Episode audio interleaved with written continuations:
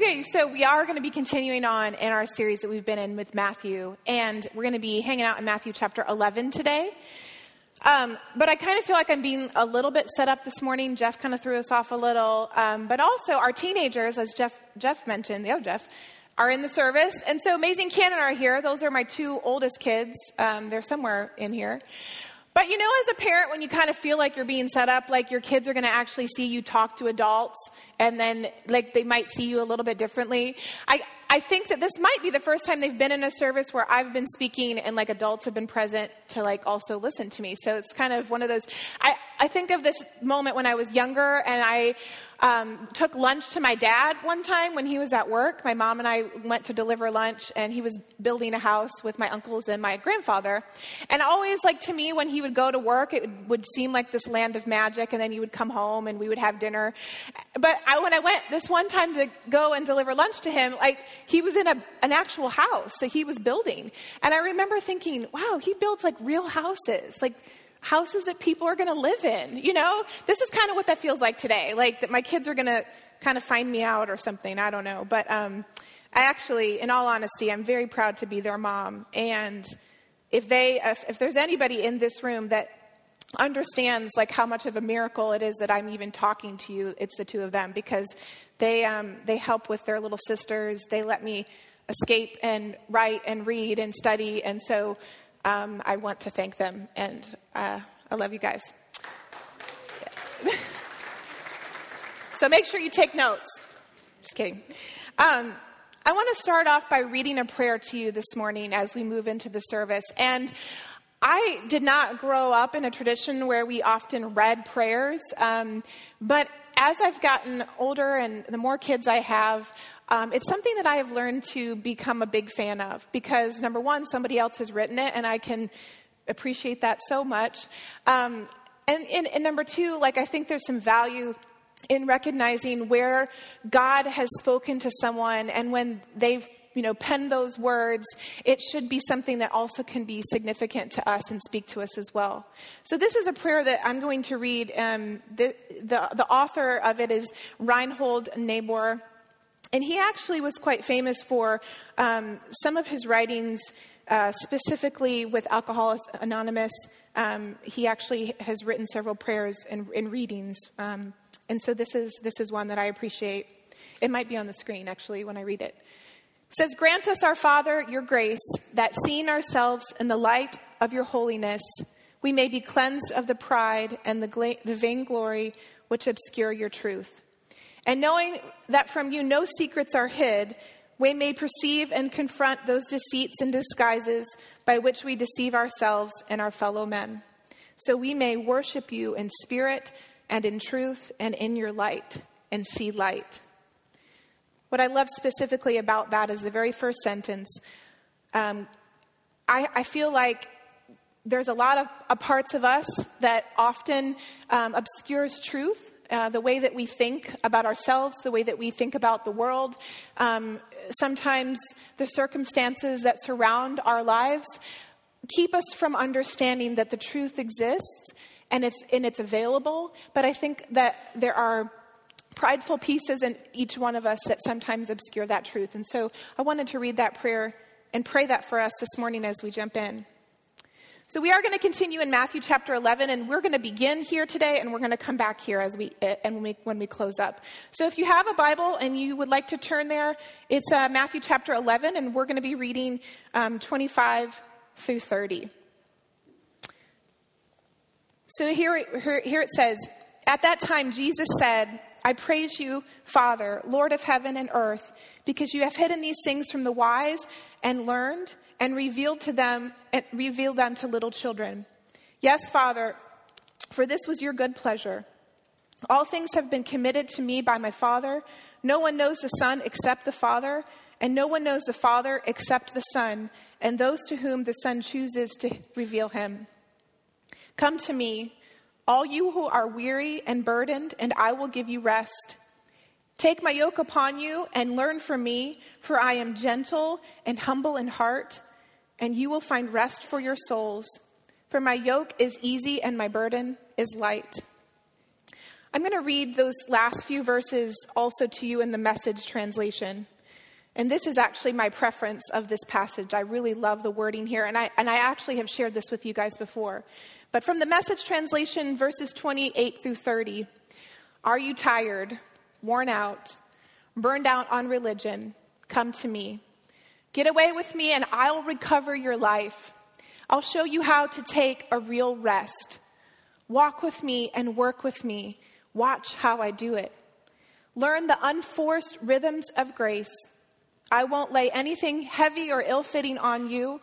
Keep company with me, and you'll learn to live freely and lightly. So, when I read these words, this feels right to me. When I read these words of Jesus and when he's communicating, it, it, it sounds refreshing. It's, it's enticing to me, and it pulls me in, it draws me in to think that I can come before Jesus and find real rest.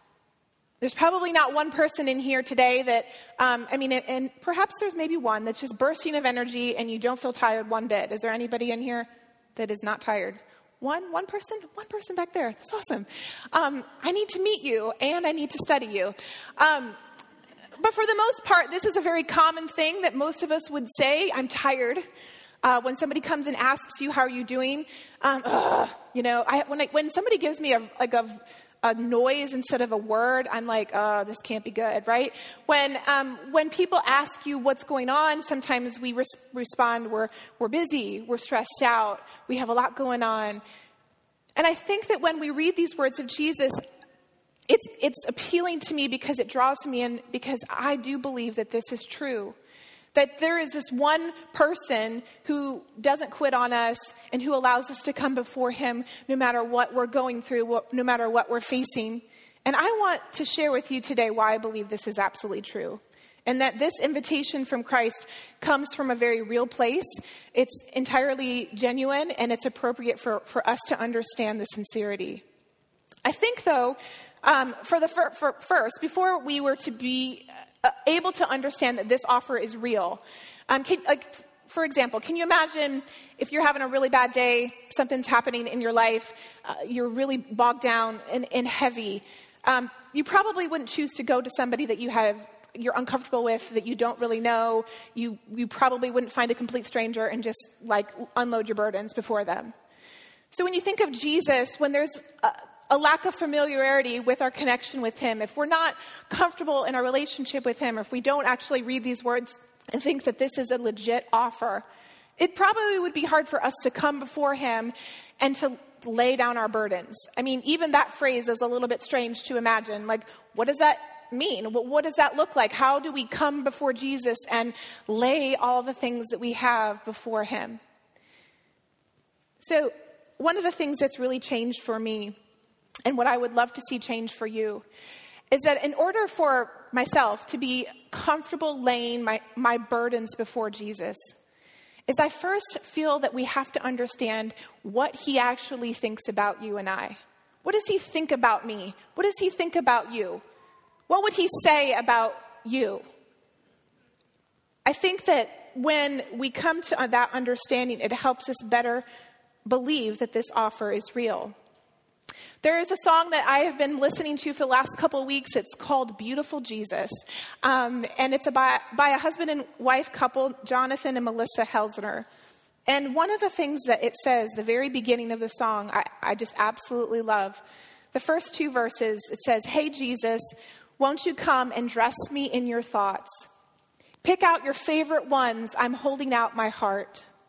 You cover gray, empty space with color from your well deep love pouring out and filling up my shell. And I, the first part of this, when, when you just listen to those words, it's, I think it's far too infrequent, or maybe not even at all, that we would actually consider what Jesus thinks about us, let alone think about what his favorite thoughts are about us. Pick out your favorite ones. I'm holding out my heart.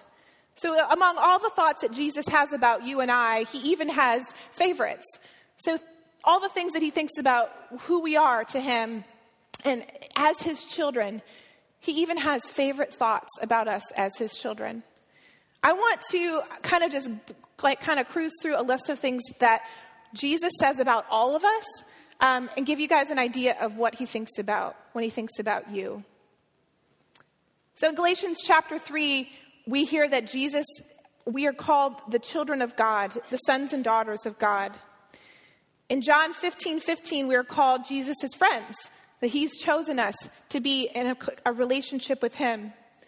In 2 Corinthians 5, we read that we are new creations in Christ, that we have a new life, a brand new beginning with him. In 1 Corinthians chapter 6, we read that we are the place where the Spirit of God dwells. In Ephesians chapter 2, we read that we are God's incredible work of art. In 1 John 1 9, we read that we are totally and completely forgiven by God. In Ephesians chapter 4, we read that we are created in the likeness and image of God, that we bear his image. In Ephesians chapter 2, we read that we are spiritually alive in Christ. In the Philippians chapter 3, 3, we read that we are citizens of heaven. In Acts chapter 1, we read that we are messengers of God to this world. Matthew chapter 28, we read that we have been commissioned, we've been given this job to tell the story of Jesus to this world. Also in Matthew, and we covered this a few weeks ago, Matthew chapter 5, we read that we are the salt of the earth, so we should be bringing flavor to this world, to this globe, to these people that we're surrounded by. That's us. Also in Matthew chapter 5, we are the light of the world. So we bring the flavor to this world, and we also bring the light of God's love. Romans chapter 5 we are greatly loved people. So now imagine with, with me, and this is a short list. I've, I just pulled out some of my favorites. But imagine with me that among this list, n- number one, there are far more thoughts than we could even talk about today. In fact, in Psalm 139, if you're familiar with that, that passage, that chapter, we're reading this description about how God has created us and He's chosen us. And, and the author there speaks about the thoughts of God about you and I are so vast that they would outnumber the grains of sand. That's how much He thinks of you. That's how much He thinks of me.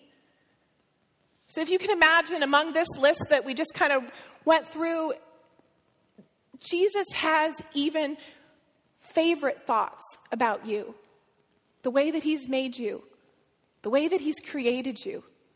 And so, in this invitation in Matthew chapter 11, the sincerity of why He's saying every one of us can come to Him and lay it all before Him. Like it makes more sense, right? Because He has favorite things about you and I. We are His beautiful work of art.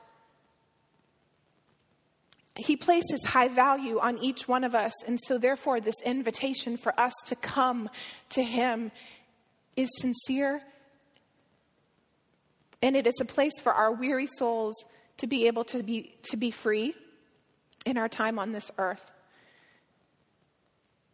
I never quite understood what that meant. I think that I probably heard the, the idea that we could have freedom in Christ from the time I was a little bitty girl and I was growing up in church and I was listening to that, that message and I was trying to understand. I don't even, I don't really even know what that means. But I feel like the, the older I get, um, and, and I, I, know I say this a, a, lot, but even this is true. The more kids I have, the kind of more chaotic I ha- have, um, the, the more things that I have that I'm responsible for, I understand what Jesus is saying here that He is offering something to us that we cannot find anywhere else. The, the, the, emptiness that I have in me, the emptiness that you, you have in you, the things that fall short, the, the, the things that, that overwhelm you, the things that wear you out, they can only find redemption and freedom at the feet of Jesus. So, something very interesting about this chapter the author of of this gospel, Matthew, is a tax collector. We know this. We've talked about that for several weeks. And he is writing to his people. He's a Jewish, a Jewish man. He's, he's writing to the Jewish people. And he understands that his people have been living their faith in law for long, a long period of time.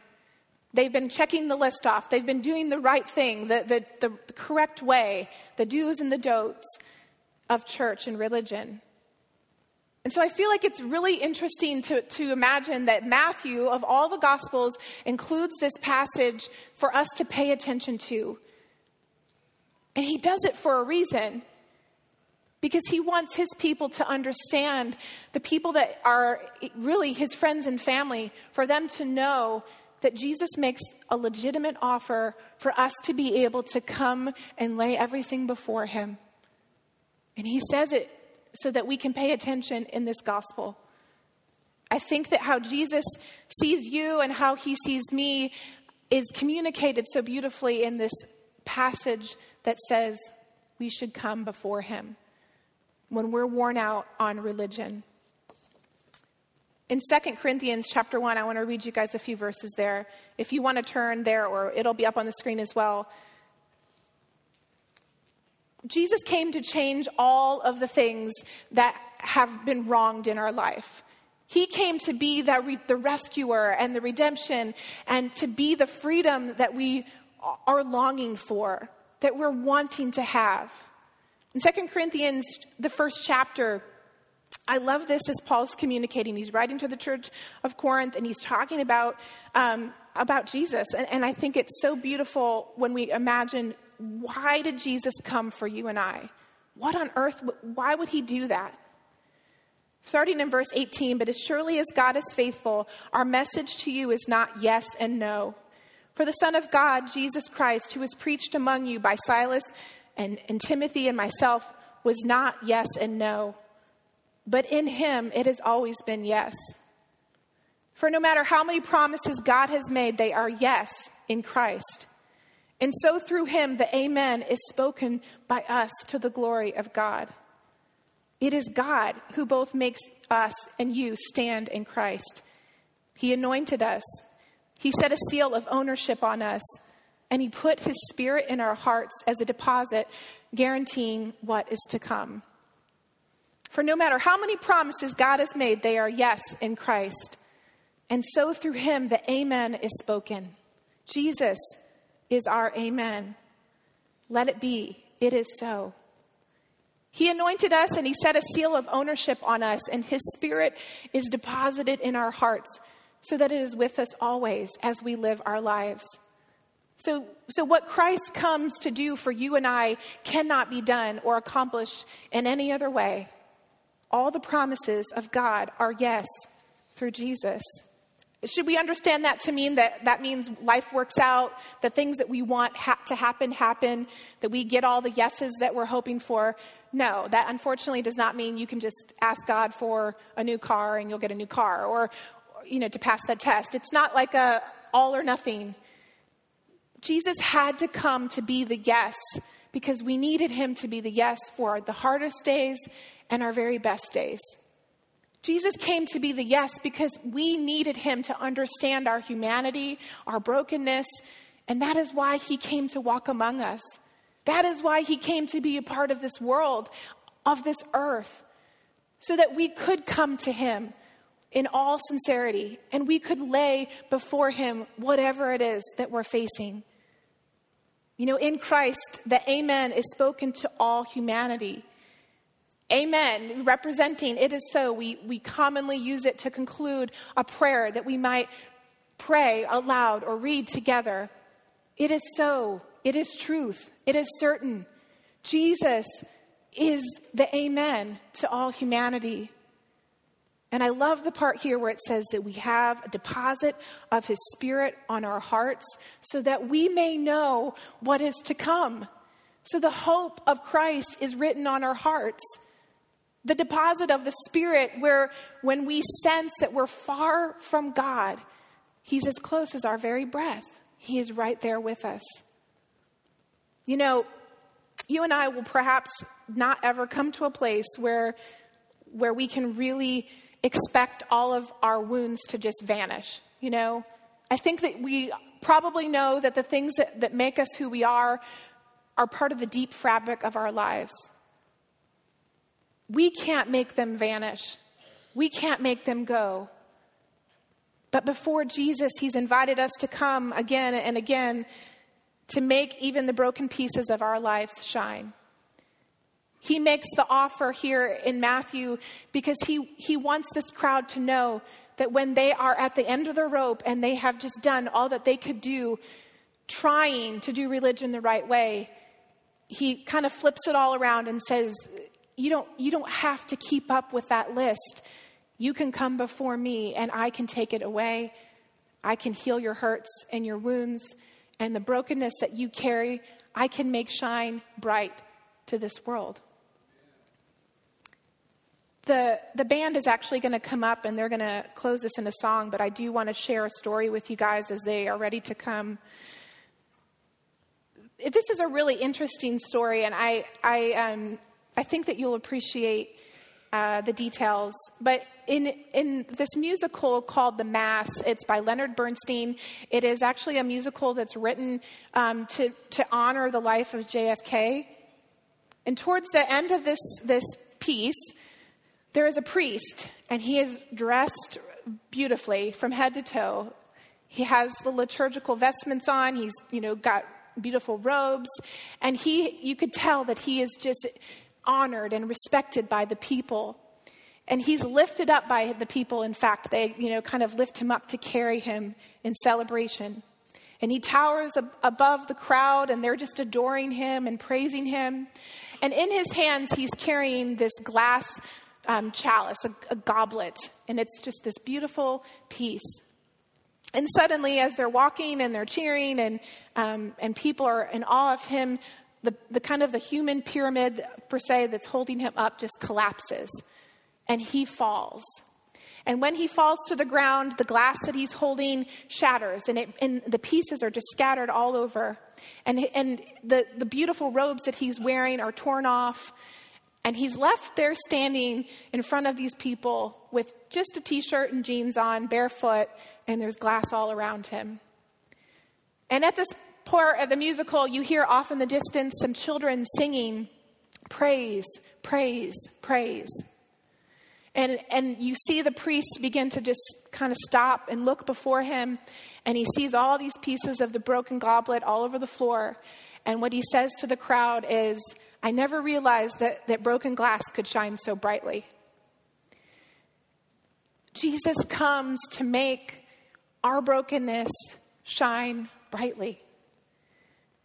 He comes to take the mess, the beautiful mess that perhaps feels chaotic and scattered and ugly and shameful. What his offer here is, is that we can come to him and he'll make even the the most broken pieces of our lives shine beautiful. The band is going to lead us in a song, and we're going to um, sing that. I invite you to either stand or to sit and just be in thought or prayer. Um, sing along with them if you feel, and then we'll come back together and, and close our time in prayer.